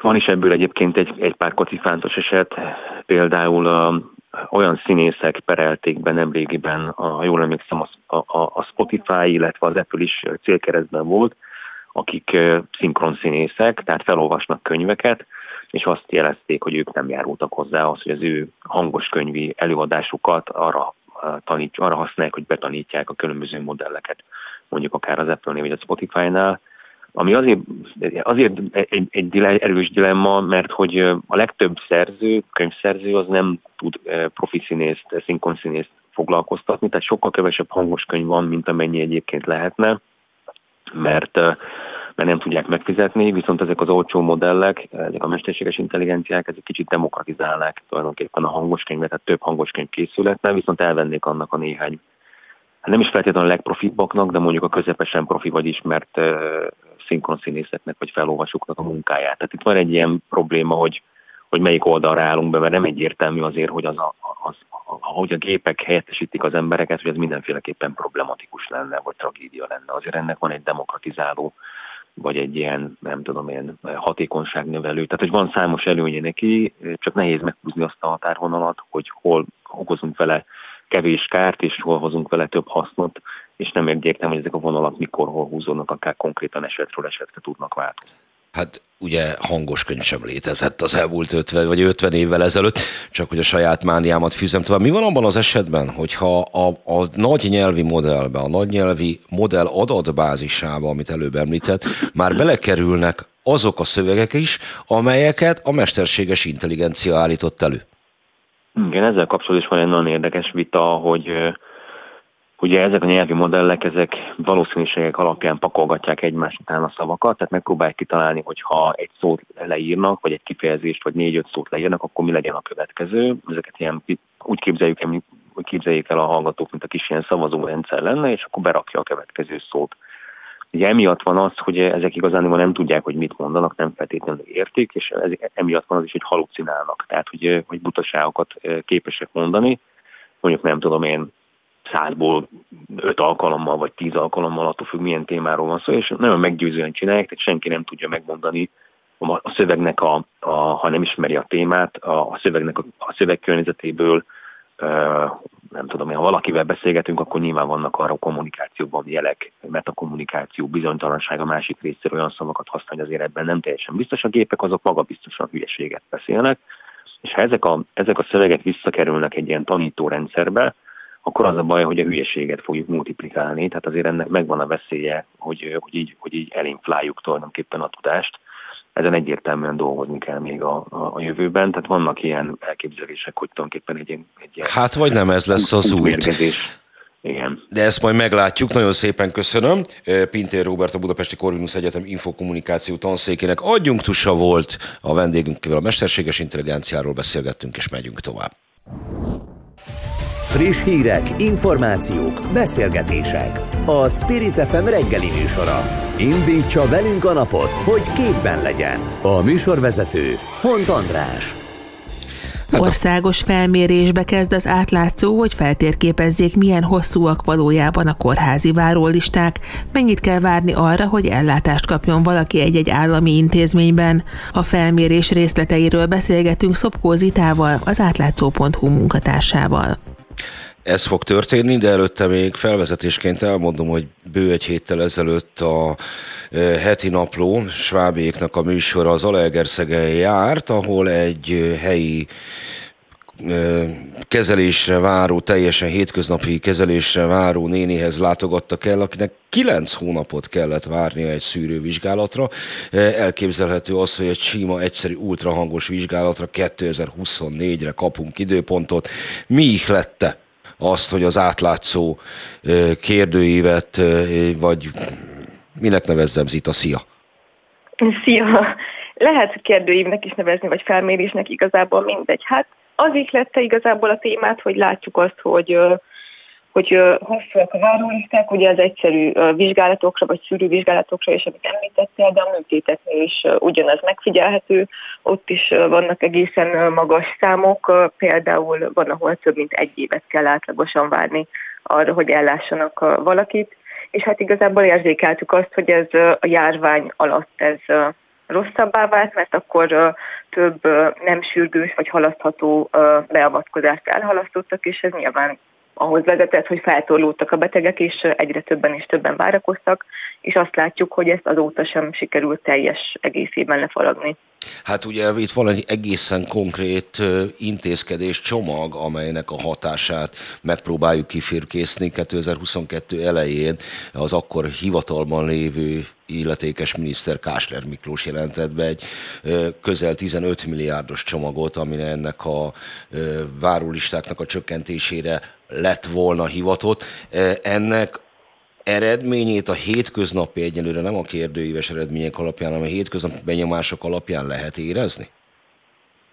Hát valamennyire csökkentek. Most, ha az idei évelejei adatokat látjuk, akkor azt látjuk, hogy valamivel kevesebb ben várakoznak a várólistákon, de ez még mindig azt jelenti, hogy nagyjából 40 ezer beteg vár valamilyen beavatkozást. Elvetted a lehetőségemet, ezt akartam megkérdezni, hogy hány beteg áll jelen pillanatban a kimutatás szerint sorban. Igen. Na, és mire várnak a legtöbben? Hát ami a leggyakoribb, az a térprotízis műtét, vagy szaruhártya műtétek, mm, azokra januári adatok szerint nagyjából egy év, de itt egyébként nem csak az az érdekes, hogy egy-egy műtétre mennyien várakoznak, hanem az is, hogy elég jelentős különbségek vannak régiós szinten. Vegyük például a, a térprotézis műtétet, ott azt látjuk, hogy a jelenlegi adatok szerint a Nyugat-Dunántúlon az elmúlt fél évben átlagosan 570 napot vártak a betegek, hogy ellássák őket, a dél pedig 70, 70 körül, tehát itt egy 500 nap különbség van, ami azért ugye elég jelentős lehet, hogyha valaki valaki műtétre szeretne. Hát nem jelentős, hanem effektíve megdöbbentő. Hát igen, igen. Úgyhogy igazából ez is a, a felmérésnek a célja, ami egyébként az átlátszóvárólisták.hu oldalon érhető el is, május végéig lehet kitölteni. Ez is a célja, hogy feltérképezzük azt a, a személyes tapasztalatok alapján, hogy, hogy milyen régiós vagy területi különbségek lehetnek az országban. Tehát ugye egyfelől akkor a területi különbségek, másfelől pedig a kezelés típusa szerinti különbségek, amelyeknek a felmérésére alkalmas lehet ez. Van-e már valamiféle tapasztalat a kérdőjével kapcsolatban? Hát gyűlnek a kitöltések, nagyjából 100 kitöltésnél járunk úgy, hogy múlt héten indítottuk el ezt a felmérést, úgyhogy nagyobb képet nyilván akkor lehet majd látni, hogyha lezárjuk, és elkezdjük összesíteni az adatokat, de érkeznek már be érdekes történetek persze. Milyenek? Most nyilvánvalóan nem azt szeretném hallani, hogy Kovács Gézáné Hódmezővásárhelyen a Szegedi hát, út háromban mit mondott, hanem úgy tipizálhatóan, vagy mondjuk eléggé Elég sok olyan van, ami, ö, ami akár egy éves vagy több mint egy éves várakozásról számol be, és vannak olyanok is, akik egyébként azt írták, hogy nem várták ki azt az időt, hogy sorra kerülnek ilyenek, és átmentek a magánegészségügybe, ami ugye szintén azt eredményezi, hogy hát sokat kell érte fizetni, több százezret, vagy akár ennél is többet, és ugye nyilvánvalóan ezt nem teheti meg mindenki, szóval ez is növelheti a, a különbségeket, hogy aki ki tudja fizetni, az hamarabb sorra kerül, aki pedig nem, annak nincs más választása, muszáj kivárnia ezt az 500 napot akár. Hát és ugye aki ki tudja fizetni, annak adott esetben lehetősége van arra is, hogy az előbb már e, említett területi egyenlőtlenségeket leküzdje, akinek van pénze, azt tud kapcsolatokat is teremteni, tehát mondjuk olyan helyre bejelentkezik átmenetileg, ahol nem kell ennyit várni. Vége mindenképpen Persze. az lesz, hogy a legkevésbé tehetősek maradnak a lista végén. Igen, igen, abszolút ennek ilyen hatása is lehet. Mi az, amit a régiót említettél, ami Magyarországon belüli regionális megosztást jelenti, de amikor adatokkal foglalkoztatok, abba akkor bármilyen európai összehasonlítást lehetett nézni, hogy hogyan is állunk váró listákban, mint a post-covid időszakban? Én legutóbbi adat, amit láttam, az a Covid előtti, ott egyébként nem állunk olyan rosszul, hogyha más uniós országokkal összevetjük. Azt, hogy azóta mi a helyzet, én arról nem láttam, hogy lenne felmérés. Akkor most már csak egyetlen egy dolog van hátra, kérlek szépen még egyszer ismételd el érthetően, hogy hol érhető el a kérdőív. Rendben, a kérdőív az átlátszóvárólisták.hu oldalon érhető el, és május végéig lehet kitölteni. Szopkó Zitával, kollégámmal, az átlátszó.hu munkatársával beszéltünk a kórházi várólistákról. Szia! Szia! Spirit FM 92.9 A nagyváros hangja. Dél-Tirol szigorúan korlátozza a turisták számát, a 2019-es vendégszámban korlátozta a látogatók számát és megtiltotta az új szálláshelyek megnyitását, olvasható a Telex cikkében. Egyre többet hallhatjuk az overturizm kifejezést, de mit is jelent ez, és hol érdemes figyelni a korlátozásokra? Erről beszélgetünk vendégünkkel, Kis Robert Rihárdal, turisztikai szakújságíróval. Hát akkor erről beszélgetünk. Kis Robert Rihárdal, turisztikai szakújságíróval. Szervusz! Jó reggelt kívánok, és jó rádiózást mindenkinek! Meglan, akkor nézzük mi is, mit is jelent az, hogy overtourism. Valami olyasmit, amikor már a helyiek úgy érzik, hogy az életminőségüket rontja az, hogy túlságosan sok a turista. Mert hogy Általában a turizmus az jó, jó annak, aki elmegy valahova nyaralni, mert pihengethet, jól érzi magát, és utána újult erővel indulhat vissza a munkavilágába. Jó annak, ahová érkeznek, hiszen a szolgáltatóknál lecsapódik a bevétel, rendelnek a turisták, az éttermekben vásárolnak mindenféle izgalmas eszközöket, tehát ilyen értelemben ez is csak jó. Következésképpen az adóbevételek miatt az egész társadalomnak jó, tehát mindenki jól érzi magát ebben a kapcsolatban, és alapvetően ez egy működőképes dolog, működőképes modell. Amikor már annyi a turista, hogy úgy érzik a helyiek, hogy ez már nekik sok, nem tudnak már nyugodtan végig sétálni az utcán, állandóan szemetes minden, vagy éppenséggel zsúfoltnak érzik a környezetüket, akkor hívjuk ezt a jelenséget, hívjuk már túlturizmusnak, overturizmnak, amikor azt mondják, hogy most már lehet, hogy nagyok a bevételek, lehet, hogy ebből egy picit jobban élünk, de azért most már korlátozzuk a vendégeknek a számát. Olyan ez, mint amikor rendezek egy hatalmas nagy születésnapi partit, nagyon örülök, hogy eljön a rokonságból 10-20 ember, de amikor már 30-an szorongunk és kifosztották a hűtőszekrényt, akkor már nem örülünk annyira. És az a különbség talán csak, hogy itt azért a bevételek megjelennek, tehát az overturizm az azt is jelenti, hogy növekvő bevételek érkeznek, de ezek sem veszik el a kedvét jó pár helyének attól, hogy mondjuk tiltakozzon emiatt, hogy túlságosan sok a turista. Miért Dél-Tirollal kapcsolatban merült ez most fel? Miért Dél-Tirol volt az, amelyik elrendelt korlátokat azzal kapcsolatban, hogy hány turista keresheti fel a régiót. Elsősorban spanyol üdülőhelyekkel, Kanári-szigetekkel és ilyenekkel kapcsolatban merült idáig fel, hogy a helyiek már nem bírják, illetve Horvátország bizonyos részeit. Dél-Tirol számomra ebben meglepetés volt, annak ellenére, hogy sieltem már én is arra fel. nagyon sok helyen felmerült, legfeljebb nem jutott el feltétlenül Magyarország, a magyar média tudomására az, hogy korlátozásokat vezetnek be. Az egész világon ez a fajta jelenség nagyon sok helyen megjelenik. Elég ha arra gondolunk, hogy Velence, ahol, hogyha be akar menni valaki a belvárosba, akkor az új szabályozás az, hogy fizes belépőt, és egyáltalán ez nyilván korlátozza a vendégeknek a számát. Dubrovnik például a várfalra már nem mehet fel, akárhány turista limitálják a, a számokat. A pizzai hogy már jó régóta meghatározták azt, hogy hányan mehetnek fel, előzetesen be kell jelentkezni, nem csak úgy van, hogy megérkezünk, és akkor na, felmehetsz. Nagyon-nagyon sok helyen ez már, ez már él. Barcelonában is ugye ez a jelenség meglehetős gondokat okoz, de nem lehet túlságosan messzire menni, itt van a budai vár, ahol azt mondjuk, hogy nagyon sok a turista busz, és van egy kedves barátom, aki ott lakik, és azt mondja, hogy te jó ég, hát valamit ki kell erre találni. Tehát azt gondolom, hogy, hogy ez a jelenség az általánosságban ott van velünk. Belinzónak különösen azért érdekes, mert ugye nem mindegy, hogy mekkora területről van szó. New Yorkban például egy szilveszteri időszakban 10 millió turista van karácsony és szilveszter között, ez óriási szám, néha előfordul, hogy a Fifth Avenue-on az 5. sugárúton oldalazva sétálgatunk, és valóban tömegérzetünk van, de ez egy akkora metropolis, hogy, hogy mindegy, nem baj.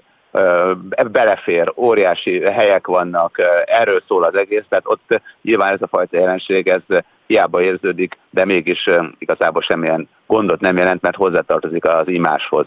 Ugyanakkor, ha egy kis településről beszélünk, egy 5-6-8 ezres, vagy akár egy 10-20 ezres településről, akkor ott fokozottabban érezhető már egy komolyabb turistaforgalom növekedés is, és ott már azért az a hely, aki békésen sétálgatott az utcán, és elment a templomig, és mondjuk nem tud elmenni, mert épességgel hangosan énekelnek a az Egyesült Királyságból érkező, vagy bárhonnan érkező vendégek, és jól érzik magukat, akkor, akkor mindenki úgy érzi, hogy jó, jó, de a megszokott életem az egy picit más, jó lenne, hogyha visszajönne. Tehát nagyjából ez, ez az overturizm, és hát nehéz igazságot tenni, mert amikor azt mondjuk, hogy Velence, és ja Istenem, milyen sok a turista, akkor azért hozzá kell tegyem, hogy jó sokan abból gazdagodtak meg, hogy kiadták különböző foglalási rendszerek keretében az ottani lakásukat, és elköltöztek egy úszómedencés villában, ahol jól élnek abból, hogy volt a belvárosban egy lakásuk. Tehát azért az overturizm a semmiképpen sem egy olyan dolog, hogy jaj, a gonosz turisták, a turisták nem gonoszak, a turisták szeretnének minél többet látni a világból. Az overturizm jelenségére egy végtelenül egyszerű módszer van, az az, hogy fizetőssé kell tenni bizonyos dolgokat, és a csökkentett turisták számát. Ez, ez nagyon rosszul hangzik, és nagyon drámaian hangzik, de valójában ez nem egy szociális alapjog, hogy te turistáskodj, tehát attól nem lesz az életminőséget feltétlenül rosszabb, mert sétálgathatsz is gyönyörű helyeken a saját környezetedben a gyerekeiddel, tehát igazából sok mindent lehet tenni. Ezt, ez, ez egy módszer, vagy pedig valamilyen módon mondjuk előzetes regisztrációt kötni a turisták számát, ezt szokták alkalmazni. Ez mondom, hogy nehéz felfogni hirtelen, hogy te jó, én miért nem mehetek én csak úgy be egy városba egyáltalán, de hát azért nem mehetsz be, mert akkor már olyan sokan lennétek, hogy, hogy már senkinek nem lenne jó. Magyarországon mondjuk hollókő például, ez egy remek példa, húsvéti időszak, vagy jó néhány egyéb időszak, hogy picit meghökkenünk, hogy na hát az egyik oldalon, ha bemegyünk, akkor fizetni kell. Hát igen, mert, mert ez egy módszer arra, hogy kevesebben legyenek, és akik ott vannak, azok meg jobban tudjanak szórakozni, vagy jobban érezzék magukat. Úgyhogy ettől nem kell azért megijedni, azt gondolom, mert, mert erre rákényszerültek a helyi szolgáltatók és a helyi önkormányzatnak a vezetősége. Megijedve nem vagyunk, maradjunk egy, tényleg egy bővített mondat erejéig a budai várnál, ami az jól lemérhető. A barátod, aki panaszkodik a várbi lakásában, a turista buszokra panaszkodik, nem is a turistákra. Ugye itt van egyfajta idegenforgalom, oda viszem csoportosan tömegével, majd le is lépek, majd estére ott marad egyébként teljesen kihalt budai vár. Nagyszerű, hát pillanatokat meg tudom oldani, hogyha hozzám fordultok. Ezt úgy, úgy, úgy hívják, hogy 10 euró per buszutas, és akkor átmehet a buszba, megállhat, lehetett az utasokat visszamehet. Ha valaki nem vállalja, menjen fel gyalog, ha vállalja, akkor akkor a pénzt befolyik napi szinten a költségvetésbe, hogy minden kedves elégedetlenkedő kaphat havi 300 eurós fizetést, szerintem örülni fog neki. Megoldottam. Reméljük örülni fog neki. Köszönjük szépen. Minden esetre szerintem, vannak azért megoldások. Ha van még ilyen ötleted, és mondjuk ez a klauzáltérre is alkalmazható, akkor a szeretettel várom. Egyébként pedig jó utat kívánok neked, mi meg megyünk tovább a műsorunkkal. Kellemes rádiózást és szép napot kívánok mindenkinek. Köszönjük. Böngésző. Mivel foglalkoznak a vezető internetes portálok? Hogyan találnak egyes híreket? Mire kattintanak a legtöbben? Böngésző. A Spirit FM reggeli műsorának online lapszemléje. Címlapsztorik, értekezések, izgalmas információk. Böngésző. És itt ül velem szemben Somodi Solymos Eszter, ennek a reggeli adásnak a szerkesztője és bőszen bólogat, és azt hiszi, hogy meg fogja kapni a szót, de hát nem, mert... Nő vagyok, átveszem, akaratos. És Arra, már itt mit is hoz, vagyok. Mit hoztál nekem? Figyelj, tartogattam neked remek híreket. Hát ez, ez, amit a Telexon olvastam, az, meg meg is néztem én a videót, amit a cikkben közöltek, hát az több, mint gáz. Tehát a Just Stop Oil civil szervezet két aktivistája felmászott az asztalokra a snooker világkupán, hogy így tiltakozzanak az olajkitermelés ellen. A hétfői versenyen egyikük Robert Milkins és Joe Perry, másikuk Mark Ellen és Pan Zenji meccsét zavarta meg, nem biztos, hogy jól mondtam az utóbbi nevét. Tehát felmászott az asztalra, és valamilyen narancsárga port szórt szét az asztalon, az utóbbi pedig megpróbálta odaragasztani magát. El tudod képzelni, hogy ilyet találsz, hogy odaragasztod magad egy snooker asztalhoz. De azt még idő előtt megakadályozta a bíró, és a másik meccsét, ugye, tehát a páros meccsét újra kellett kezdeni, viszont az asztal annyira tönkrement, hogy hiába porszívózták le, és próbálták me- ezt a port letakarítani róla, alkalmatlanná vált, hogy folytassák rajta a bajnokságot, vagy hát a meccset, nem is tudom mi a jó szakszó, erre nem vagyok snooker szakértő. Ugye itt felmerül az, hogy ők az olajkitermelés ellen úgymond egy ilyen cselekedetet tenne, tesznek, viszont gajra vágtak egy asztalt, ha lehet ilyet mondani. Ez annyira nem környezetbarát és környezettudatos cselekedet. Ez mondjuk nem, de korábbi akciókhoz képest azt tudom mondani, hogy ez, ez okozta idáig a legkevesebb problémát, annak ellenére, hogy egyébként, ha a snooker rajongónak nem is vagyok nevezhető, valamelyest a Érsz, sport, sport ütő erén tartottam a mutató ujjamat, és Ronnie Sullivan az a család nagy kedvence volt, aki egy meglehetősen extravagáns sportoló volt. Én egyetlen egy dolgot nem értek ezzel kapcsolatban, miköze a snookernek a az olajkitermeléshez, azon túl, hogy a snooker asztalon is van hat darab. Figyelj, ezen én is gondolkoztam, és tulajdonképpen azt kell, hogy mondjam neked, hogy nem jöttem rá, és a cikkből sem derült ki. Viszont más cikk kapcsán, uh, ahol szintén kutattam az értelmet, hogy mit miért tesznek az ilyen figyelemfelhívó felhívó aktivisták, arra jöttem rá, hogy ők azokat a felületeket és lehetőségeket keresik, ahol uh, mondjuk nagy nézőszámot és uh, úgymond nagy hype tud kapni a cselekedetük. Hát a snooker kupa a világ világkupa az tulajdonképpen egyik ennek, és lehet, hogy ott még nem igazán készültek föl a biztonságiak ilyen jellegű megmozdulásra, hiszen ha végig gondoljuk, akkor például egy futballmeccsen most már, hogy valaki be akar futni, arra készülnek a biztonságiak. Az, hogy egy snooker világkupán arra készüljenek, hogy valaki hirtelen előugrik, és biztos, hát ugye mondtad, hogy azért uh, tudod, milyen egy ilyen snookerezés, elég közel van a nézőtér. Tehát uh, az, hogy te bejussál az asztalhoz, az nem egy akkora tehetség, kell hozzá, még szerintem nekünk is sikerülne, pedig nem vagyunk egyikünk sem egy hatalmas atlétikai sportoló. Aztán lehet, a saját nevedben. Aztán jó? lehet, hogy te korábban valami hatalmas tehetség voltál ebben. Na mindegy, a másik érdekes téma a farkasölő kérdése. A történet az maga megvan, gondolom, és új hírek is napvilágra láttak. Méghozzá, hogy a farkasölőként emlegetett vadász lakcím szerint egy olyan házhoz van, volt bejelentve egy borsodi kis településen, járt az egyik tudósító csapat, nem vagyok benne biztos, hogy a kiskegyed tudósító csoportja, de ők hozták le. Szóval a lényeg az, hogy olyan címre volt bejelentve, ahol nem ő lakik, és húsvét hétfőjén ugye megjelent betörtek, a rendőrök. Olvastad a hírt? Hát meg... azért vagy te itt, hogy ott helyettem. Valamit elrontottak annak idején, nyilatkozta a lapnak Katona Erzsébet, mert a népesség nyilvántartóban az szerepel, hogy az én házamban az én címemen lakik, így az összes szolgáltatótól és egyéb helyről a postaládámba dobják be a leveleit, próbáltam ezen változtatni, beszéltem a jegyzővel is, de egyelőre nem történt semmi. Nos, ránk törtek a kommandósok a lelőtt farkas miatt húsvétkor szombat este az egész családdal éppen vacsorázni készültünk.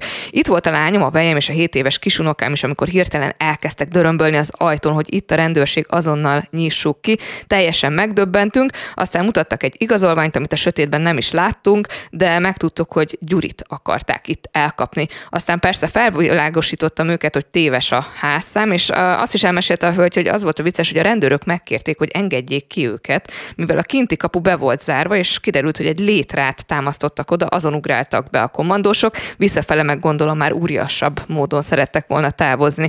Érdekes ez az eset, és érdekes az is, ami az interneten Na várjál, kering. akkor most foglaljuk össze, vagy próbáljuk meg összehozni. És mi történik abban az esetben, ha a kommandósok eh, snooker eh, versenyen járnak? Hogy akkor ott hogy jutnak? Igen, igen, hát mert snooker versenyen járnak olajkitermelő farkast keresni az már zseniális lenne, de azt gondolom, hogy ott még kisebb az akadály, hiszen az a kis táblácska, ami ott elkeríti a nézőteret a, a szunkerasztaloktól, az, az, az nem egy megugorhatatlan dolog. Tudod, mit arra azt mondom, hogy lehet mégiscsak átugornánk. Jó, létrás kommandós se láttam még, legalábbis mondjuk a filmélményeimben. Nem, nem, nem ez, ami szembe jön. Na, nézzük tovább. Vagy Azzal is készültem neked, hogy elmeséljem, már is megkeresem, hogy képzeld el, hogy van olyan, hogy színdiéta. Hallottál már te erről? Színdiéta? Így van. Van olyan, hogy színdiéta, amit egy hölgy alakított meg, és különböző színcsoportok, csoportokba sorolja az ételeket, és folyamatosan égetheted igen, a zsírt. Igen, igen, igen. Állandó jól lakottság mellett. Na, Tudok róla, igen. Én er- erről már hallottam. A femina.hu-n meg lehet ismerni ezt a di- diétát, ami rostokban gazdag étrend kialakítására sarkalja a követőit. Nekem egészen meglepő volt, hogy rózsaszín kategóriás ételcsoport is van. Ebbe tartozik többek között a kenyér. A, igen? igen. A sonka. Az lehet, hogy az is, de a kenyeret kibögtem, hogy eddig nem láttam rózsaszínnek, de lehet, ha hunyorgok, akkor ez előfordulhat. Nem tudom, erre majd még rá kell jönni. Na jó, diétáról van szó, tehát menjünk tovább. Például a hírkliken lehetett olvasni, hogy újabb kötelezettségszegési eljárás néz ki a magyaroknak, ezúttal az ukrán importtilalom miatt szerintem ezzel a következő napokban mi is fogunk foglalkozni. A portfólió megírta, hogy örülhetnek a napelemre várók, az ország nagy részén feloldhatják a napelemes betáplálási stoppot. Az amerikai szövetségi nyomozóiroda őrizetbe vett két embert New Yorkban, akik a hatóságok gyanúja szerint kínai ügynökként dolgoztak, azzal a megbizatással. És egy versenyre akartak bejutni. Hogy zaklassák és elhallgattassák az Egyesült Államokban élő kínaiakat. Megvan, amikor a kínai elmegy a kínaiakat zaklatni Amerikába? Na az index.hu erről is lehet olvasni, ahogy egyébként arról is, hogy mindenkit megdöbbentett, hogy a 2009-es Air France légi katasztrófa kapcsán az az ítélet született, hogy nem találják sem az Airbus, az Airbus a 330-as típusú utasszállító gépét sem hibásnak, problémásnak az esetben, sem az Air France nem lett felelősségre vonva. Ezt az érintettek hatalmas megdöbbenéssel vették tudomásul, hiszen ez volt a francia légiközlekedés történetének legtöbb halálos áldozatát követelő katasztrófája. Nagyon szépen köszönöm neked, hogy ezzel sikerült befejezni a mai műsorunkat. E, valami mást esetleg még ide lehetett volna hozni, de hát akkor ez van, katasztrófával zártunk, pedig a Figyelj, napi.hu hogyha... viszont itt ott van a lista, hogy mik a top legjobban fizető és legkevésbé fizető állások. Öm, tippeld meg, hogy melyik a legkevésbé fizetett állás ma Magyarországon. Melyik a leg... Kevésbé jól fizető állás. Nem tudom erdészeti, vadászat és halászati foglalkozásúak 198.687 forintot keresnek. Még a leggazdagabb a légiforgalmi irányító 2.297.405 forintot tudnak hazavinni legyünk akkor forgalmi irányítók. Repülésre fel, csak ne az Air France-szal, mert nem csak, hogy lezuhanunk, hanem még kártérítés sem fogunk kapni szeretteink után. Ez volt az aktuális kedreggel. Jövünk tovább mindenféle műsorokkal napközben. Én viszont búcsúzom.